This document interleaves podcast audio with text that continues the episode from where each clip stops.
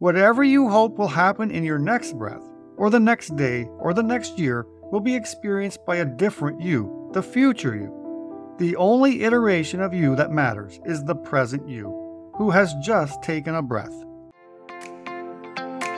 Welcome to Philosopher Insights, the podcast that delivers wisdom in minutes a day that you can put into practice daily and strive to master over a lifetime. The podcast committed to sharing ideas that encourage you to bridge the gap between who you are today and the person you aspire to be in the future.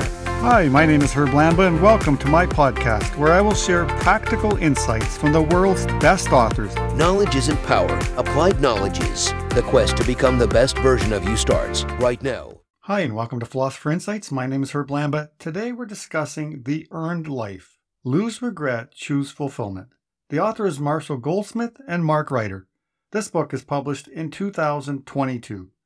I want to share a number of my favorite insights, starting with the every breath paradigm, inertia, action, ambition, aspiration, the building blocks of discipline, life review plan, and paying the price. So let's start with the introduction. Quote, My premise is that our lives toggle back and forth between two emotional polarities. At one pole is the emotion we know as fulfillment. We judge our internal sense of fulfillment against six factors that I can call fulfillers purpose, meaning, achievement, relationships, engagement, and happiness. These are the guideposts that dictate all our striving in life. We think that if we can create an equivalence between A, the choices, risks, and effort we made in pursuing the six fulfillers, and B, the reward we receive for doing so, we will achieve a lasting sense of fulfillment. As if we've discovered that our world is fair and just, we remind ourselves, I wanted it, I worked for it, and my reward was equal to my effort. In other words, I earned it. It is a simple dynamic that describes much of our striving in life, but as we shall see, it offers us an incomplete picture of an earned life. Regret is the polar opposite of fulfillment. Regret is a devilish cocktail of agency. Our regrets are ours to create. They're not foisted upon us by others. And imagination. We have to visualize making a different choice in our past that delivers a more appealing outcome now. Regret is totally within our control, at least in terms of how often we invite it into our lives and how long we let it stick around. Our official policy on regret in these pages is to accept the inevitability but reduce its frequency. Our primary theme is achieving a life of fulfillment, what I call an earned life. We are living an earned life when the choices, risks, and effort we make in each moment align with an overarching purpose in our lives, regardless of the eventual outcome. Something truly earned makes three simple requirements of us. 1. We make our best choice supported by the facts and the clarity of our goals. Two, we accept the risk involved. And three, we put out maximum effort. End quote. That is from the introductory chapter of The Earned Life by Marshall Goldsmith. I genuinely enjoyed this book and look forward to reading many of his other books because The Earned Life is full of incredible wisdom. Goldsmith argues that we should all strive to live a life free of regret, where we feel like we've truly earned our success and accomplishments. He lays out this idea brilliantly, and I couldn't agree more. It's a powerful concept that's available to anyone who is willing to put in the work and make the necessary changes. Quote, in these pages, we will see that an earned life makes only a few demands of us. Live your own life, not someone else's version of it. Commit yourself to earning every day, make it a habit, and attach your earning moments to something greater than mere personal ambition. In the end, an earned life doesn't include a trophy ceremony. The reward of living an earned life is being engaged in the process of constantly earning such a life.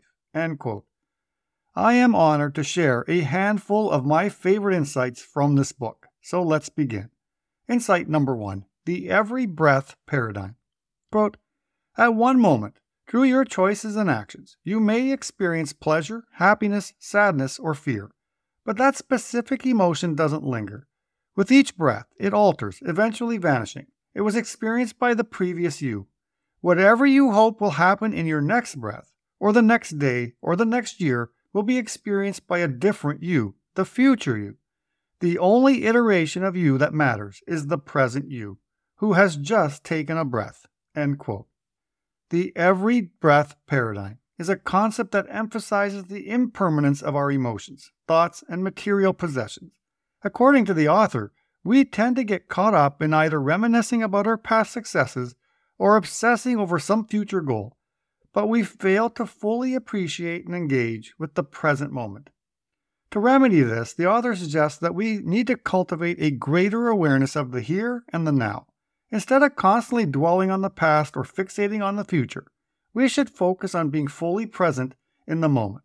This is what most people tend to overlook or take for granted. Quote, the truth is, we are never finished earning our life. There is no hard stop moment when we can tell ourselves, I've earned enough, I'm done. We might as well stop breathing. End quote. Insight number two inertia. Quote, inertia is the reason I can stipulate the following rule about your immediate future. The most reliable predictor of what you will be doing five minutes from now is what you're doing now. The short term principle also applies in the long term. The most reliable predictor of who you'll be five years from now is who you are now. If you don't actively choose to make changes, you're unlikely to see any significant improvement in your life five years down the line. You cannot afford to let that happen. There is too much at stake. Think about it. If you keep doing the same things you're doing now, You'll still be stuck in the same place five years from now. You'll still be eating the same foods you don't want to eat, working at a job you don't enjoy, and living in a place you don't want to be. The author is suggesting that we need to combat this inertia and actively choose to make changes if we want to see progress and growth in our lives. It's not enough to just go through the motions and hope for the best. Insight number three action, ambition, aspiration. Quote, deciding what you do each day is not the same as who you want to be right now is not the same as who you want to become. End quote. I think that sentence alone stands out in this book. That is worth reading again and again until it sinks in. You need to understand this distinction to determine if you ultimately will end up living an earned life. Quote, is what we want to become more determinative in achieving fulfillment than what we do or want to be at any given moment? The answer lies in the trio of independent variables action, ambition, and aspiration that govern any progress we make toward living the life we seek for ourselves. Action. Our present engagement transcends randomness. Every action, whether passive or active, is a conscious choice we make. From mundane tasks to significant pursuits, each holds deliberate intention, shaping our lives profoundly. Ambition. Ambition is the pursuit of defined goals bound by time and measurable progress, culminating in achievement. Aspiration is the essence of our desired self. It surpasses defined goals, lacking a fixed endpoint. Unlike ambition, it extends infinitely, defying measurement. Aspiration persists until our last breath, an everlasting journey of self discovery. Quote, it is tempting to treat ambition and aspiration as synonyms. But to me, they are not the same. Ambition is the pursuit of a specific goal with a finish line. We are X, we want to achieve Y. When we hit Y, our specific ambition ends until we come up with our next ambitious goal. Aspiration, on the other hand, is a continuing act of self creation and self validation. It is not X turning into Y, it is X evolving into Y, then Y plus, then possibly Y squared. End quote. Positive, lasting self improvement emerges from the synergy of action, ambition, and aspiration. When these variables intertwine, mutually supporting each other, our potential becomes boundless. In this harmonious union, we become unstoppable forces of growth and transformation. Quote, you alone know what you're up to. You alone judge the outcome. You alone perceive the slow but steady creation of a new you, and you alone have the power to call it off.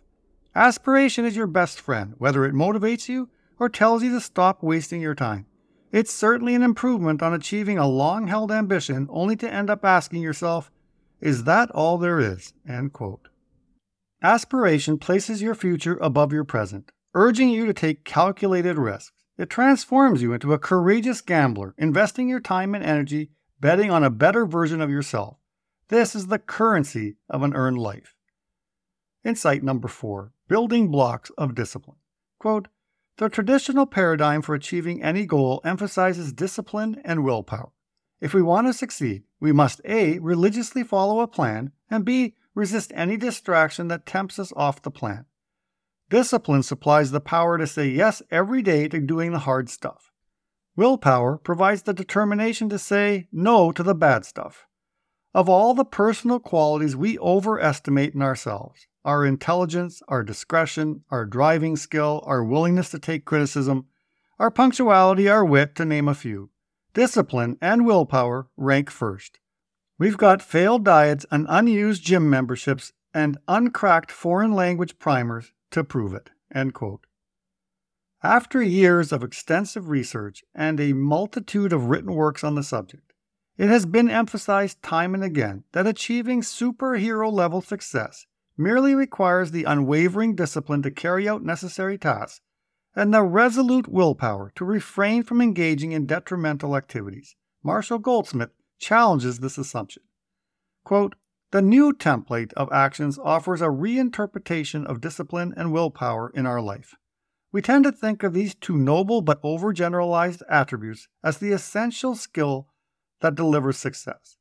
I suggest they're not. Rather, they are the evidence of our success, qualities we only recognize after the fact. In a gross oversimplification, we label them as discipline and willpower, or grit, resilience, perseverance, stick to itiveness, pluck, spine, tenacity, moral fiber, determination, and so on. Concepts so unique and precise should not have so many synonyms. From the author's perspective, the fundamental elements of discipline and willpower can be substituted with more tangible building blocks compliance, accountability, follow up, and measurement. By adopting these replacements, they assert that you can establish a structured framework for pursuing any goal. First up, we've got compliance, which is all about owning up to those expectations others throw at us. It's like saying, hey world, I got this. Then there's accountability, our trusty sidekick it's our way of saying, I set the bar for myself and I'm darn well going to jump over it. Who needs a personal trainer when you've got self imposed expectations, right? But wait, there's more. Enter follow up, the secret weapon in the game of success. Suddenly, people start checking in on us, valuing our opinions, and treating us like the VIPs we are. It's like being a celebrity with a team of personal assistants, minus the red carpet, of course. And last but not least, we've got measurement, the true indicator of our priorities. Remember, what you measure speaks louder than the things you ignore. It's like having a big neon sign pointing at what truly matters to you. Forget about the rest. Focus on what counts. Insight number five feed forward. Quote, Feed forward is a word I started using after a conversation with John Katzenbach when I began coaching CEOs. It was my counterpart to feedback, the more common term for an exchange of workplace opinion. Whereas feedback comprises people's opinion of your past behavior, feed forward represents other people's ideas that you should be using in the future. End quote. Oh, now we're talking. This is pure genius wrapped up in super simplicity. So here's the deal. If there's a behavior you want to change, all you have to do is follow these steps. First, pick that behavior and spill the beans to at least one other person you trust. Share your grand plans for change and get ready for some brainstorming action. Next, be open minded and ask that person for suggestions. Listen up, but hold back on the judgment. They might have some brilliant ideas or creative hacks up their sleeves. Just take it all in. Now, here comes the most crucial part accept those suggestions and promise to do what you can. And finally, Commit to repeating the process. Keep the conversation flowing, keep the ideas flowing, and keep that change train chugging along. Insight number five Life Plan Review. Quote, the objective of the Life Plan Review, or the LPR, is to close the gap between what you plan to do in your life and what you actually get done. The LPR is an exercise in self monitoring. You are asked to conduct a weekly review of your effort to earn the life you claim to desire. It measures how hard you try, presuming your lapses rather than your steadfastness, honoring the likelihood that you will fall short of perfection most weeks. How much fallibility, denial, and inertia you are willing to accept in your life and what you will do about it is solely up to you. The LPR asks only that you pay attention to your level of trying. There is no earning without heroic effort. End quote. I absolutely love this idea. It truly brings to the forefront one of my all time favorite words awareness. It's like having a powerful magnifying glass that allows you to closely examine your intentions and shines a bright spotlight on what you're actually achieving. It's a remarkable tool for self reflection and growth. To truly grasp the full details, I highly recommend immersing yourself in the book. However, let me give you a quick rundown of the concept.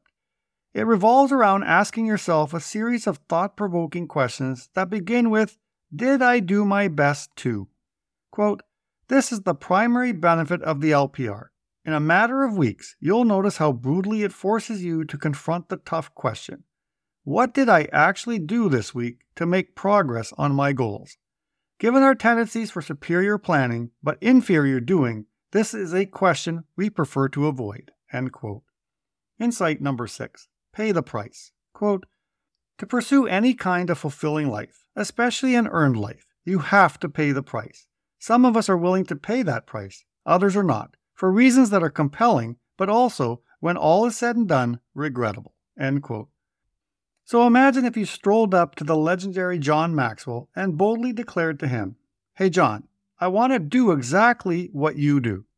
You know, writing books and rocking the stage with your incredible speaking skills. And do you know what John responds with? He coolly says, All right, my friend, are you ready to do exactly what I did for all those years to do what I do today? And that is the moment when you see people retreat faster than a cheetah chasing its lunch. Quote, to make smarter choices about when to pay the price and when to pass, we first have to resolve the omnipresent dichotomy of delayed gratification versus instant gratification. For example, you want to get up early to exercise before heading off to work.